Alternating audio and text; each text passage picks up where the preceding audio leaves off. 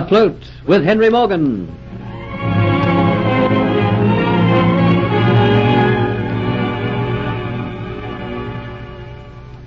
Just as Geoffrey and Hero are about to escape from the swamp, Geoffrey is struck down with fever. Determined to stay with him, Hero carries him through the raging storm and eventually finds sanctuary in the sheltering boughs of an old tree. Henry Morgan, realizing that a storm is approaching, has his ships put out to anchor in the bay. When the wind dies down, he allows Dietz to return to the shore and round up the stragglers, not knowing that Dietz intends to desert. Geoffrey, in Hero's care, tosses and turns in his delirium, and Hero fears that his death is near at hand. It sure does seem a mighty sad thing after escaping from that hell camp. He should die of fever. It ain't just fair. You know what I'd do, Master Geoffrey? When the gray lady of the dawn comes up in the sky, I'm going down this tree trunk and I'm going to look for some leaves and herbs that I used to find in Africa. I sure think I would find these if you hold on to that spark of life until the light comes up at dawn. So you lie quietly, Master Geoffrey, and don't go and die on me this night. Do I fear you might? In morning I go and see if I can find those herbs and leaves. So Hero keeps his vigil beside his newfound friend, praying that the spark of life will not leave Geoffrey. And as he sits there watching, softly crooning words of comfort, trying to help, the drizzle stops as the rain clouds break. Pre-dawn stars shine watery, then flicker and go out before the approach of day's herald. Through the trees in the eastern sky, streaks of orange and yellow light the heavens, behind the lagging, dispersing clouds. The air is fresh and clear and cool. The yellow light reflects the blueness of the celestial dome, and the few remaining clouds dissolve before that optimism born at the birth of each new day.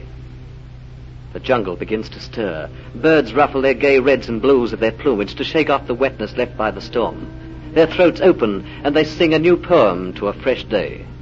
Monkeys uncurl as they stretch from their slumbers and prattle merrily in their chattering tongue, while the sun, red-eyed, peeps over the horizon before plunging up into the heavens. But Geoffrey has grown quiet and still, as though in the very presence of death. Anxiously, Hero watches him, then leaves to go on his search. And on the other side, overlooking Port Royal, a man cautiously toils up the roadway, frequently looking behind to be sure there is no one in pursuit. He curses that dawn is here so early. He would have liked to have reached his destination under the protecting grayness of pre-dawn. When the longboats had grounded on the Jamaican shore, Dietz had seen to the rounding up of the stragglers so that none could read his intention. Then it had been an easy matter, as the boats pushed off, to slip away into the darkness. But the hours of darkness had sped by, and dawn has caught him still on his journey. A fear keeps nagging at the back of his brain that perhaps his absence was discovered too soon, and Morgan, thinking that perhaps he'd been left behind, inadvertently had sent a boat back to find him. That is why he keeps looking over his shoulder so frequently and anxiously. Trees and palms climb tall and green alongside the rough and twisting road. Dietz is small and dwarfed beside them. Suddenly the road turns sharply, and the trees fade away on one side as it runs to a bluff on the hill. Dietz walks to the edge. Below him, like a toy thing, stretches Jamaica with its freshly washed face. The island is green and clean beneath his feet. The town of Port Royal peeps sleepily out from its many palms and gardens. Its buildings seem no bigger than tinder boxes and look cool and inviting. The island stretches out around the bay, which is deep, deep blue, flecked with white. And there at the entrance, which is guarded by the reef, is the sight for which he had hoped, ships in line, their canvas filled with wind, their bows dipping deep into the blue, sailing like toy swans on a child's bath.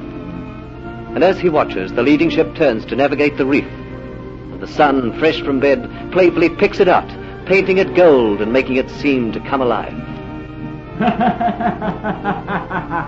Dietz's laughter is laughter born of freedom. It fills the air around him. Morgan has sailed. There will now be no pursuit. He is free, free to think of the life he has planned, the thoughts which will become a reality in a few days' time. Immediate danger has passed. He can now think only of Kitty and enjoy his anticipation to the full. But Kitty has lain awake all through the night, her ears listening for what she knows will come, Geoffrey's footsteps. And even now, as daylight fills the hut, her confidence cannot be shaken. He said he would come, and come he will. And suddenly she hears them, and his name springs to her lips. But she must not utter it and give warning to Dolores, and so does choke back. With a heart pounding, nearer and nearer the footsteps come. They halt outside the door. A hand is placed upon the latch. The door is quietly pushed. A widening gap of green is seen behind it. Rescue has come as she knew it would. The door's opened wide. Well, I have returned. I'm here to stay. Dear, it's, it's you. And who else would you be expecting? You had a look of expectancy upon your face when I came in. I thought for a brief moment you might be glad to see me. Ah, now what is it brings the tears to your eyes, huh? Yes, why are you here? Eh, have you forgotten? I told you Captain Morgan was sailing today. I have come to be with you two until it is time for us to leave. What is the news in Port Royal? Ah, they're still seeking for you. The whole island is aroused. Of course they would never come here. Who would think that we would hide in the jungle? Kitty, see over there at the convict camp. Your friend Geoffrey Hunter, he is down there. He is lost forever in the eyes of the world. Do You hear that, Kitty? He is lost forever. Who knows, he may be dead even now. Uh, they died very quickly down there. Stop it. He isn't dead. He'll come back, you see. One of these days he'll come back and he'll have his revenge upon you, you see. And with you, too. Don't forget it was because of you that he was captured and put down there. Do you think that he'll forget that? ah, you'll soon forget him anyhow, Kitty. I'll see to that. When we make our home in Cuba, there'll be only me. And Sometimes I feel I can't wait that long. You're looking to me so very beautiful, Kitty. Your lovely soft hair around your face. I can hardly believe that at last you're going to be all mine for just as long as I wish. Oh, it's a most exciting thought. Then, dear, you had best forget it for the moment. We are not out of danger yet. We have yet to leave these shores. You're in a fine state of nerves, Dolores. Would not you be if you had been kept here in this filthy hut with this woman for days? I'm nearly going out of my mind with boredom, with worry and anxiety. Ah, it will not be long now. Surely the ship will be calling very soon to take us away to Cuba. I know when it is coming. I will keep the information to myself. I will feel a lot safer if I do not share that secret. You have the Aztec necklace with you? Oh, yeah, but of course.